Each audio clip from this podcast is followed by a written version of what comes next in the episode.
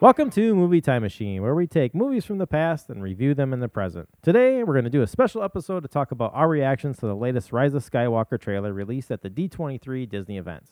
I'm your Time Machine host, Chad, and joining me today is my co-host, Jamie. How are you doing today?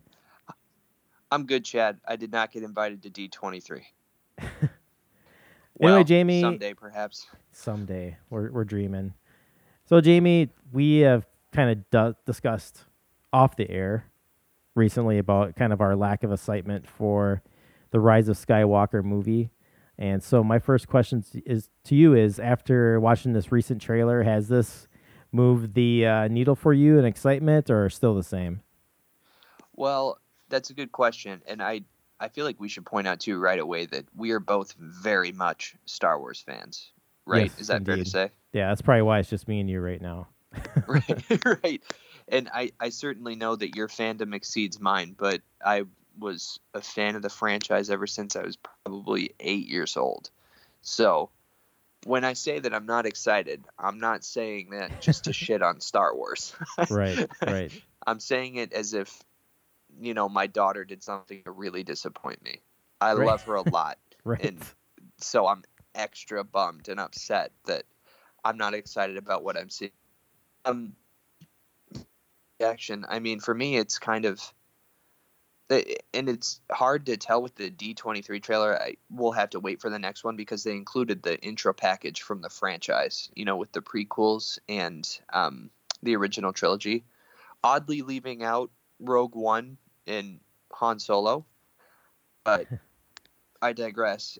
So it's tricky to understand what to make of that and then have a movie trailer within it. You know, it's almost as if, well, I guess their statement there is saying that we're concluding everything with this final movie. At least that's how I interpret it.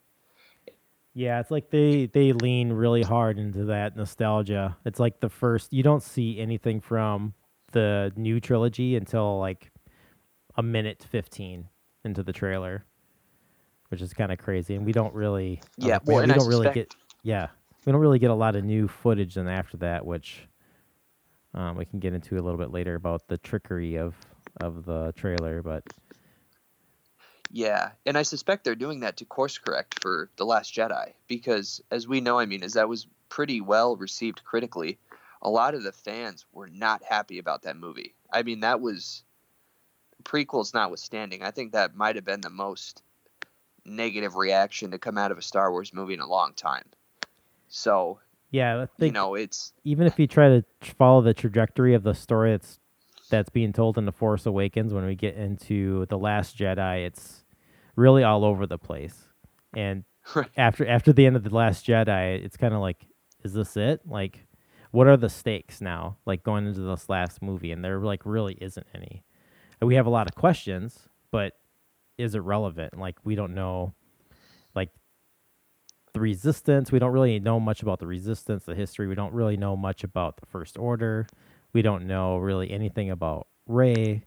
Kind of like, we don't know what happened to Luke. There's just like so many questions, and I just feel like they have so much to answer in this next film that I guess I'm hoping that JJ finds some way to like course correct and bring it back home from what he started. But my personal excitement level for this is like, it's nudged a little bit, but I just have like so many questions that I'm just kind of going to sit back in my seat with my arms crossed and like hope that, you know, my expectations are like subverted or exceeded going into this one. But oh yeah, so, and I think a lot of that stems back to my feelings about The Force Awakens.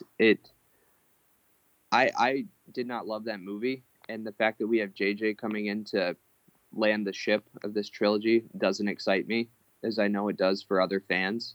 I just felt that The Force Awakens was more of a reheating of the leftovers that the original trilogy kind of laid out. You know, we have a similar plot device with Rey as an orphan on a desert planet who gets picked up and thrust into this new adventure, and for all intents and purposes, they're calling them the New Order, and I don't even know what the new word is for the rebels, but it's still the rebellions and the Empire. They're only different in name. So And we have Han and Chewie, friends from the old movie. We got the Millennium Falcon. We have a rogue pilot with a rogue droid with Poe and BB-8. So I guess I don't know. I was just looking for something new. I didn't want a redo of A New Hope. I've seen that movie. I love that movie. I guess I was content with that. I understand it with the mindset of updating the special effects and bringing new fans into the fold. So I guess with that in mind, you know, I'm not a new fan. So I guess the takeaway is maybe that film was just not for me. Right. And I get the criticism of that first film, but in the same breath, I think that was needed, that familiarity, that serious. I think the prequel trilogy was most parts. I think most fans, I mean, the feeling about the prequel trilogy is not very high. And I think this was like something to come back with that familiarity with The Force Awakens. But yeah, I totally see it. Like, again, that still leaves us open to those questions of like, what the hell is the First Order? Like, what is the Resistance? And there's no backstory at all given to us about that. So I think that's, for me personally, like when we get to like questions needed to be answered in The Rise of Skywalker is like, who is Rey? Why is Rey important in this trilogy as the focal character? Like who the hell was Snoke? And like, why was he so important through like a movie and a half, a movie and 3/4? Right. Like he obviously has to have some sort of importance. Like he was the leader of like the Emperor of like the First Order. We don't get anything there. And I think we have to get some kind of like nuggets, hopefully, in this next film. They say that this is the final episode in the Skywalker saga. Like what are they gonna like, they need to tell us a lot to make that relevant. Like, you know, is it because Rey is a Skywalker, or is it like because there's some significance, like a redemption of like Kylo? But I'm just having like a hard time. Like, how are they gonna tie this entire saga up in this one movie, with the last movie being poorly received by like Star Wars fans?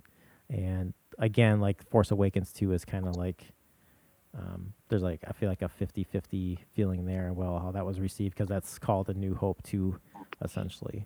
Well, yeah. And I think the question is, with Disney owning as much intellectual property as they do and basically owning movies, this is the question of what happens when you remove the creative mind of George Lucas and it becomes, you know, an institution rather than the product of one person's brain. Because I think that's what happened here is Disney, whoever's running Lucasfilms, didn't have their ducks in a row. You know, they made The Force Awakens. I think you're right.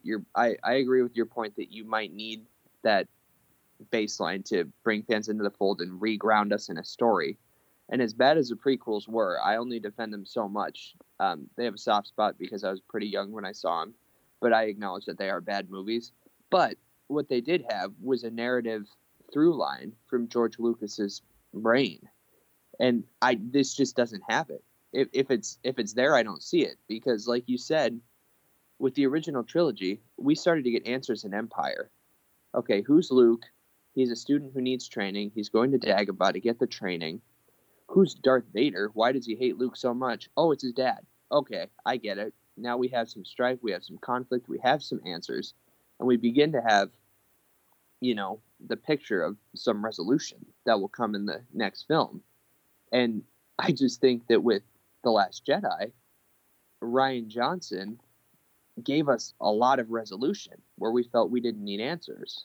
You know, I guess my interpretation of what he did by killing Snoke was, oh, I guess he wasn't important. I guess we don't need to know who he is. I guess this is about, you know, Ben and Rey and the connection that they share. And they, I guess in my mind, more or less got some resolution at the end. You know, they share a consciousness. Ben is the dark side of that. Rey is the light side. And they're coexisting now, unless they ultimately destroy each other in the next film. You know, I guess I just don't know where else to go with the story. I hope I'm wrong. I want to like this movie. I really do. But I just, if there's a narrative through line, I don't see it. Right. Yeah, because like the original trilogy, it's kind of like you had the conflict between Luke and Vader, essentially, and the Rebellion and the Empire. And the prequels, you had like the conflict of Anakin and the conflict between like the Republic and the what were they called in the prequels?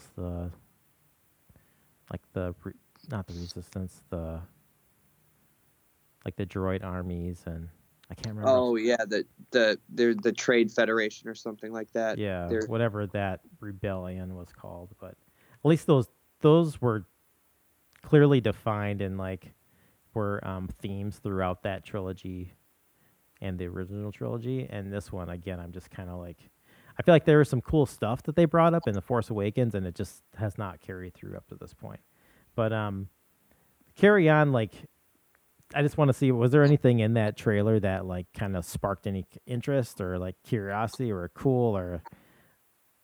Oh, that's a good question. I'm just trying to think of. So, like I said, I mean, at this point, I'm pretty much checked out from the narrative. So I'm in it for cool aesthetic stuff. Like at least, okay, so give me like a new weapon, a new ship, new planets, new characters, whatever. A good space fight. Yeah, a good space fight. Yeah, because we haven't had that. When was the last one of those we had? I don't know. I feel like in like the newer iteration of Star Wars films since Disney took over, I feel like my favorite space battle scene has been the one in Rogue One. Yeah, the fight to get the Death Star plans. I thought the one even in Force Awakens was pretty weak. The space battles were slow and weak in The Last Jedi. So I'm hoping to at least get something really cool out of that. We get like the images of like the Empire fleet with all the Star Destroyers, but there's some speculation to that might be like a part of like a Vision 2. Like there's a cool scene with like the what is now the Resistance fighters like coming out of light speed and arrive at what we are expecting as some kind of battle. So that's kind of cool. But yeah, our space battles with like since Disney's taken over has been pretty meh overall. I would agree. Yeah, I would say most of all, I did like those scenes of all of the ships light speeding into existence. I guess I'm probably just most excited to see Carrie Fisher and what they did with her final scenes as Leia. Right. I mean, if I had to pick one thing, I guess it would be that. The whole double saber thing, whatever. Like, Rey's not going to go to the dark side. No. Come on. We all know that. Come on. Disney's not going to let that happen. No. Plus, is that I don't see how that's an improvement on Darth Maul's initial design. If you got to click the device itself before you get the blade out, that's just dangerous. Right. You're gonna lose a limb. Right. That lightsaber definitely didn't go through any kind of product testing. Right. Poor QA. Right. Well, that lightsaber's indicative of this trilogy. I mean, if don't reinvent a perfect wheel. You know, the wheel better be broken if you're gonna reinvent it. Right. Exactly. Have you seen the movie poster for The Rise of Skywalker? No, I haven't. Explain. It's quite different. It's for me, it kind of takes, well, I don't know, maybe I'm talking to myself here. It looks pretty weak. It's pretty simple though. It's just like really dark. It's kind of like a light image of the Emperor that takes up like maybe the upper half portion of the poster. Then it's looking down. Then it's kind of like the scene where Kylo and Rey are battling on like what I'm assuming is part of the Death Star 2 wreckage, or one of the Death Star wreckage that's on the planet that they come across in the first trailer. Okay. But it's, you know, it has like the clash of like the blue and the red. But yeah, it's, I don't know. It's kind of, because the Star Wars movie posters in the past have had like the theme, like you usually have like your main characters like take up like a larger portion of the poster, then they have like all the interstitial like characters, like your one-off, like, Stormtrooper character or your one-off alien character in there, and then maybe like a 3PO and R2 image. But yeah, it's completely different from like how our trilogy movies have posters have been in the past. But overall, I think it's kind of whatever. It's a movie poster. I'm not going to get bent out of shape about it. Right. No, I'll have to check it out, though. I haven't seen it yet. Yeah. Any reaction to the red-eyed 3PO? Oh, man. Oh. Do you need some sort of droid Visine? Yeah. Or is it a virus? It's just so funny because it's meant to suggest that he's evil. I guess you could make the case with R2 that he might be more sentient than other droids just based on his behavior throughout the films and attachment to certain humans. Yeah. You know, for a being that's supposed to operate in binary. So I guess to me it's funny because I guess it suggests some sentience that droids shouldn't be capable of possessing. So maybe on that end it's interesting. But I don't know. What do you think? I think it's probably a scene where he somehow, whatever, they give him some kind of like download of some kind of information, and it's kind of, I think again it's just kind of trickery in the trailer. But maybe he gets like his memory recalled from like the original trilogy before getting wiped. I don't know. I just think it's meant to. It's in the trailer just to kind of trick us, because there was like a poster that was leaked, and I think earlier in the summer, where it had like the traditional looking Star Wars movie poster, and one of the images was 3PO holding Chewbacca's bowcaster. Oh my god! And he had like anyway, so I was like, maybe if that is actually coming to fruition in the movie. And I think in the one of the comic book arcs, there's like an evil 3PO droid. Anyway, I digress. I just think it's like just to kind of throw us off in the trailer, like, because an evil 3PO at this moment wouldn't. I mean, like, we need another like side story to talk about and have questions answered within this one movie. Right. For the one person who's a big C-3PO head. Right. I knew it all along. Right. Or maybe did we get R2 back at the end of any of these movies? I don't remember. Because at the end of The Force Awakens... Oh, wait, never mind. We got him back at The Force Awakens when they got like because he's the one that filled in the map to the... find Luke. All right. Right. My favorite plot point, by the way, in any Star Wars movie. We're missing one piece of the map. We won't know what it is. Right. We'll look at the rest of the map, and there you go. Right. Just somewhere in there. Right. But it's unknown, and it could be a vast part of space, and you can't light speed through it because you might crash into something. I think that's part of it. Oh, I guess if I had one true curiosity from everything, I guess it would be, who's the Skywalker? And I think that's the point. That's the question they want us to ask. The Rise of Skywalker. Which one? Because it's Ben or Rey, or they're related, which would require some serious mental gymnastics to retrofit to this story. But I think it's supposed to suggest that Rey's a Skywalker. So I'm curious to see how they stick that landing, because... Something I just thought about today was maybe it's the rise of Kylo as a Skywalker, since he's the only one that's really alive. Mm-hmm. You know, we're assuming that they somehow send Carrie Fisher off since she's gone. Like, but yeah, who knows? Like, I mean, what else are they going to do? Like, are they going to bring Luke back? Are they going to bring Anakin back? Is like one of the theories I had read that Skywalker will be like the new like kind of Jedi. So it's like a plural use of a Skywalker. Sure. So that's like the balance between the light and the dark, but sure. Yeah, I guess the question in the Star Wars universe where no one is really dead is, when is someone dead? I mean, right. Right. It'll be well because Luke has Force sentience, so it's not unrealistic to see him again. Right. And maybe that's Han's fatal flaw of not learning the ways of the Force is he's dead. Right. But yeah, because I in the original trilogy, every time we get a dead Jedi, they're not gone. Obi-Wan Kenobi, yeah. Anakin Skywalker. Is that it? Yoda. Yeah. So yeah, you're right. We'll probably see Luke again. So what would be weird though is they do the Vader helmet sound, and he died as a Jedi. He didn't die as a Sith. Right. So that would require further explanation, especially if we see Palpatine again, because again, that would retrofit the entire thing we know about the Sith pursuit to, you know, stop death. Whereas then if they follow that dark mindset to his logical conclusion, their brain is so corrupted they can't. Whereas that's the gift that the Jedi bestow upon themselves, is they don't want it or they don't seek it. That's not the purpose, is to be immortal.